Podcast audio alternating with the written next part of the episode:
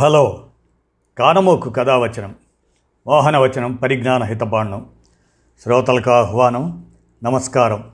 చదవదగునెవరు రాసిన తదుపరి చదివిన వెంటనే మరొక పలువురికి వినిపింపబూనిన అది ఏ పరిజ్ఞాన హితబాండమవుపో మహిళ మోహనవచనమై విరాజిల్లు. పరిజ్ఞాన హితబాండం లక్ష్యం ప్రతివారీ సమాచార హక్కు. ఆ స్ఫూర్తితోనే డెబ్భై ఐదు సంవత్సరాల స్వతంత్ర భారతావని మహోత్సవాల సందర్భంలో భారత చరిత్రలో గుర్తుంచుకోదగ్గ వ్యక్తులు అనే అంశం కింద సయాజీరావు గైక్వాడ్ దాదాబాయి నవరోజీ శామ్యుయల్ స్టోక్స్ వారిని గురించిన చారిత్రక సమాచారాన్ని ఈనాడు సౌజన్యంతో మీ కానమోకు స్వరంలో వినిపిస్తాను. వినండి. భారత చరిత్రలో గుర్తుంచుకోదగ్గ వ్యక్తులు. అందరికీ విద్య అంబేద్కర్కు అండ. బరోడా మహారాజు ప్రగతి పదం. బ్రిటిష్ కాలంలో చాలా సంస్థానాల మహారాజులు స్వేచ్ఛను అనుభవించినా అది పాక్షికమే. తెల్లదొరలకు భయపడుతూనో వారి అడుగులకు మడుగులొత్తుతూనో ఉండేవారు. ఒక మహారాజు మాత్రం బ్రిటిష్ వారితో చాకచక్యంగా వ్యవహరిస్తూ తన ఆత్మగౌరవాన్ని నిలబెట్టుకుంటూ పాలనలో సైతం తెల్లవారు తెల్లబోయేలా ప్రగతిశీలకంగా వ్యవహరించారు. ఆయనే బరోడా మహారాజు సయాజీరావు గైక్వాడ్ గైక్వాడ్ మూడు ఆయన. పద్దెనిమిది వందల డెబ్భై ఒకటిలో వారసత్వ గొడవలతో బరోడా సంస్థానం అనిశ్చితిలో పడింది. రాణి జమునాబాయ్ ఓ అబ్బాయిని. ఆ అబ్బాయి పేరు గోపాలరావు గతంలో. ఆ అబ్బాయిని దత్తత తీసుకొని సయాజీరావుగా నామకరణం చేశారు. చదువు అంతగా లేని ఆ కుర్రాడు తమ చెప్పు చేతల్లో ఉంటాడని బ్రిటిషర్లు భావించారు. కానీ ఆ తర్వాత వారి అంచనాలను ఆయన తలక్రిందులు చేశారు. ప్రగతిశీల ఆలోచనలతో బరోడాను ఆదర్శ రాష్ట్రంగా తీర్చిదిద్దారు. బాల్య వివాహాల రద్దు వితంతు పునర్వివాహాలకు ప్రోత్సాహం బ్యాంక్ ఆఫ్ బరోడా ఏర్పాటు పంతొమ్మిది వందల ఏడు నాటికే అందరికీ ఉచితంగా ప్రాథమిక విద్య లాంటి నిర్ణయాలు ఆయన ప్రత్యేకత. తాను ఏర్పాటు చేసిన కళాశాలల్లో అనేక మంది నిపుణులను విద్యావంతులను తీసుకొచ్చారు. వారిలో అరబిందో ఒకరు. దాదాబాయి నవరోజీ కూడా ఆయన వద్ద దివాన్గా పనిచేశారు. విదేశాల్లో చదువుకోవటానికి అంబేద్కర్కు ఆర్థిక సహాయం చేసింది కూడా ఈ మహారాజే. అంతకుముందు జ్యోతిరావు పూలేకు ఆర్థిక సహాయం పంపించారు.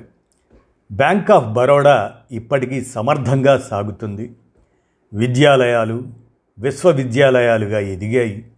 జాతీయ ఉద్యమానికి ఆయన సాయం చేశారు. పంతొమ్మిది వందల పదకొండులో తొలిసారి భారత్ వచ్చిన బ్రిటన్ చక్రవర్తి జార్జ్ ఫిఫ్త్ ఆయన గౌరవార్థం ఢిల్లీ దర్బారులో కార్యక్రమం ఏర్పాటు చేశారు. ప్రతి మహారాజు రాజలాంఛనాలతో టీవీగా రావాలంటూ బ్రిటిష్ ప్రభుత్వం హుకుం జారీ చేసింది. అన్నిటికీ మించి మూడుసార్లు తల వంచి చక్రవర్తికి సలాం చేయాలని వెన్ను చూపకుండా వెనక్కి నడుస్తూ వెళ్ళాలని ఆదేశించింది. సయాజీరావు మాత్రం హంగామా లేకుండా సాదాసీదాగా వచ్చారు. ఇది తెల్లదొరలకు ఆగ్రహాన్ని తెప్పించింది. పుండు మీద కారంలా చక్రవర్తికి మూడుసార్లు వంగి సలాం చేయాలంటే సయాజీరావు దాన్ని ఉల్లంఘించారు. ఒకేసారి అది సగమే తల వంచి సలాం చేసి వెంటనే వెనుదిరిగి చక్రవర్తికి వెన్ను చూపిస్తూ వచ్చి తన సీట్లో కూర్చున్నారు. దీనిపై బ్రిటిష్ అధికారుల్లో ఆగ్రహం వెల్లువెత్తింది.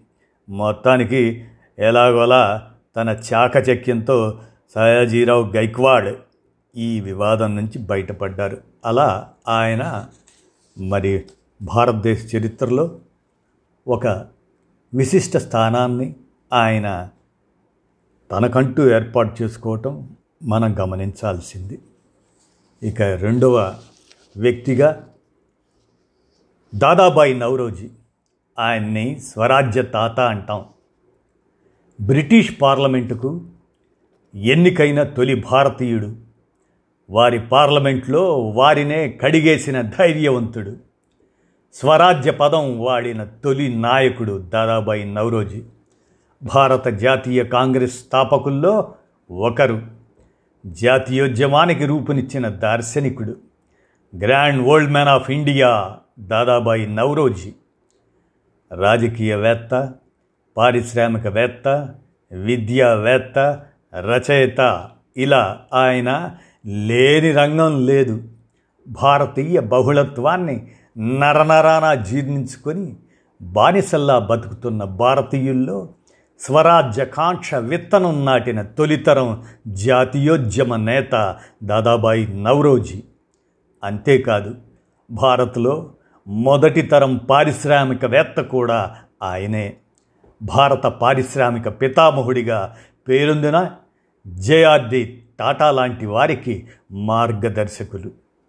గుజరాత్లోని నవసారిలోని పార్సీ కుటుంబంలో పద్దెనిమిది వందల ఇరవై ఐదు సెప్టెంబర్ నాలుగున జన్మించిన నవరోజీ ముంబై ఎల్ఫిన్స్టోన్ విద్యాలయంలో చదివి అక్కడే గణితం తత్వశాస్త్ర ఆచార్యుడిగా నియమితులయ్యారు.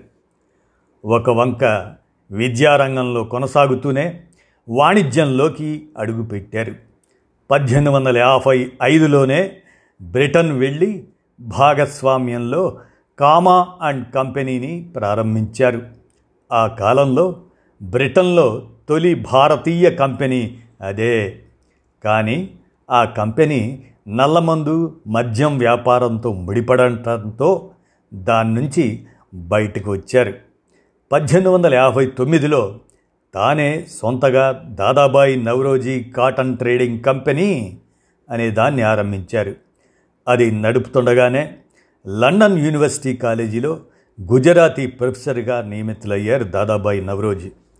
రాజకీయాలు భారతీయ సంస్కృతి సాహిత్యంపై చర్చించేందుకు లండన్ ఇండియన్ సొసైటీని ఆరంభించారు. భారతీయులు పడుతున్న కష్ట నష్టాల గురించి తెలియటానికి ఈస్ట్ ఇండియా అసోసియేషన్ను ఏర్పాటు చేశారు దాదాబాయి నవరోజీ. తద్వారా బ్రిటిష్ పార్లమెంటుపై ఒత్తిడి పెంచాలనేది ఆయన ఎత్తుగడ. నవరోజీ వివిధ సంఘాలన్నిటినీ ఏకతాటిపైకి తెచ్చి పద్దెనిమిది వందల ఎనభై ఐదులో భారత జాతీయ కాంగ్రెస్ దాని స్థాపనలో కీలక పాత్ర పోషించారు. మూడుసార్లు దానికి అధ్యక్షుడిగా వ్యవహరించారు. పద్దెనిమిది వందల తొంభై రెండులో మళ్ళీ లండన్ వెళ్ళి అక్కడ లిబరల్ పార్టీ తరపున పార్లమెంటుకు ఎన్నికయ్యారు. బ్రిటిష్ బ్రిటన్ పార్లమెంటుకు ఎన్నికైన తొలి భారతీయుడు ఆయనే. పార్లమెంట్లో భారత పరిస్థితిని వివరిస్తూ పాలనలో వారికి భాగస్వామ్యం కల్పించాలని స్వయం ప్రతిపత్తి ఇవ్వాలని డిమాండ్ చేశారు. భారత్ నుంచి బ్రిటన్ ఎలా దోచుకుపోతుందో భారత్ను ఎలా దివాలా తీస్తుందో పంతొమ్మిది వందల ఒకటిలోనే పుస్తకం వేసి మరీ లోకానికి చాటారు. ఆయన ప్రయత్నాల ఫలితంగానే భారత్లో పాలనాపరమైన సంస్కరణలను బ్రిటిష్ ప్రభుత్వం మొదలుపెట్టింది. కాంగ్రెస్లో అతివాదులు మితవాదులందరికీ ఆమోదయోగ్యమైన వ్యక్తిగా ఎదిగిన నవరోజీ అందరినీ స్వరాజ్యం దిశగా నడిపించారు. బాలగంగాధర్ తిలక్ గోపాలకృష్ణ గోఖలేలకు కూడా గురుతుల్యుడయ్యారు నవరోజీ పంతొమ్మిది వందల పదిహేడులో తొంభై ఒకటవ ఏట ముంబాయిలో మరణించిన బహుముఖ ప్రజ్ఞాశాలి నవరోజీ ఆయన వేసిన బాటలోనే ఆ తర్వాత జాతీయోద్యమం ముందుకు సాగింది. ఏదైనా సమస్య వస్తే తండ్రి వైపు పిల్లలు ఎలా చూస్తారో మీ వైపు యావత్ భారతావని చూసింది అని ఆయన గురించి గాంధీజీ రాశారు. అదండి. The grand old man of India Dadabhai Naoroji కాగా ఇక జాతీయోద్యమంలో మన దేశం కాని ఒక అమెరికన్. ఆయన ఎలా పాల్గొన్నది దానికి సంబంధించిన చరిత్రను నేను ఇప్పుడు వివరిస్తాను వినండి.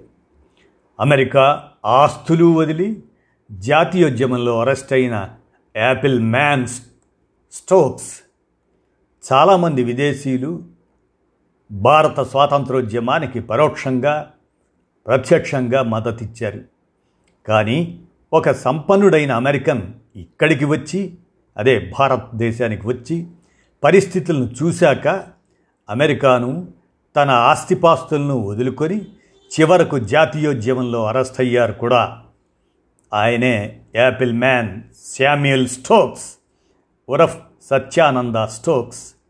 జాతీయోద్యమంలో అరెస్ట్ అయిన ఏకైక అమెరికన్ ఆయనే.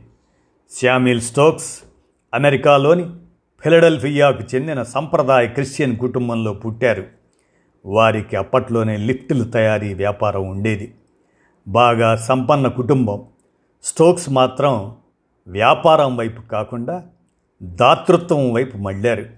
ఫలితంగా మిషనరీ యాత్రలో భాగంగా ఇరవై రెండేళ్ళ వయసులో సిమ్లా సమీపంలో కుష్ఠురోగులను వారికి సేవ చేయటానికి భారత్కు వచ్చారు అమెరికా నుంచి.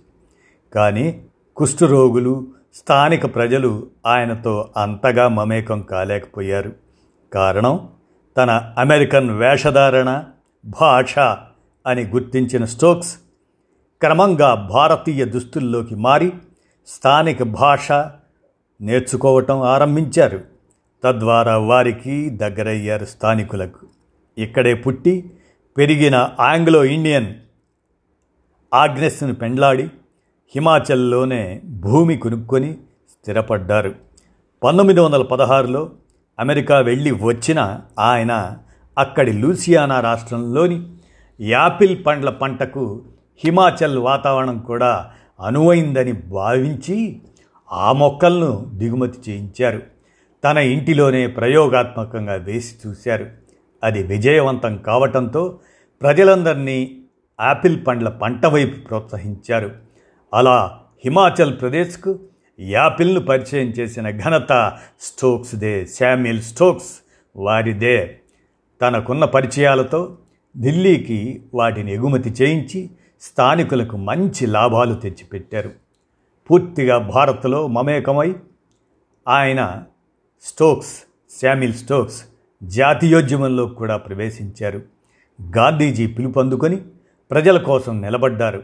అప్పట్లో హిమాచల్ ప్రదేశ్లోని అనేక ప్రాంతాల్లో వెట్టి చాకిరి ఎక్కువగా ఉండేది. తెల్లవారు వచ్చినప్పుడు స్థానిక రైతులు తమ పనులు వదులుకొని నెలల తరబడి తెల్లవారికి ఉచితంగా సేవలు చేయాల్సి వచ్చేది. దీనికి వ్యతిరేకంగా శామ్యుల్ స్టోక్స్ పోరాటం చేశారు. పత్రికల్లో వ్యాసాలు కూడా రాశారు. ఆ తర్వాత ప్రభుత్వం ఈ వెట్టి కూలీ పద్ధతిని రద్దు చేసింది. జలియన్ వాలాబాగ్ దుర్ఘటన తర్వాత కదిలిపోయిన స్టోక్స్ పంతొమ్మిది వందల ఇరవై ఒకటిలో వేల్స్ చక్రవర్తి భారత రాకను నిరసిస్తూ ఆందోళన చేశారు. దీంతో ఆయనపై బ్రిటిష్ ప్రభుత్వం రాజద్రోహం నేరం మోపి వాఘా వద్ద అరెస్ట్ చేసింది. లాహోర్ జైల్లో ఆరు నెలలు ఉంచింది శామ్యుల్ని. అలా జాతీయోద్యమంలో అరెస్ట్ అయిన తొలి అమెరికన్ ఆయనే. అనంతరం శామ్యుల్ స్టోక్స్ హిందూ మతం స్వీకరించి సత్యానంద స్టోక్స్గా మారారు. తన పిల్లలను కూడా ఆంగ్లో ఇండియన్లుగా కాకుండా హిందువులుగానే పెంచారు. భారత స్వాతంత్రం కోసం ఎంతో తప్పించిన స్టోక్స్ ఆ బంగారు క్షణాలు చూడకుండానే పంతొమ్మిది వందల నలభై ఆరు మే పద్నాలుగున అనారోగ్యంతో మరణించారు. ఆయన సేవలు చాలామందికి తెలియకున్నా హిమాచల్ ప్రదేశ్ మాత్రం ఇప్పటికీ శామ్యుల్ స్టోక్స్ను యాపిల్ మ్యాన్గా గుర్తుంచుకుంది చరిత్రలో.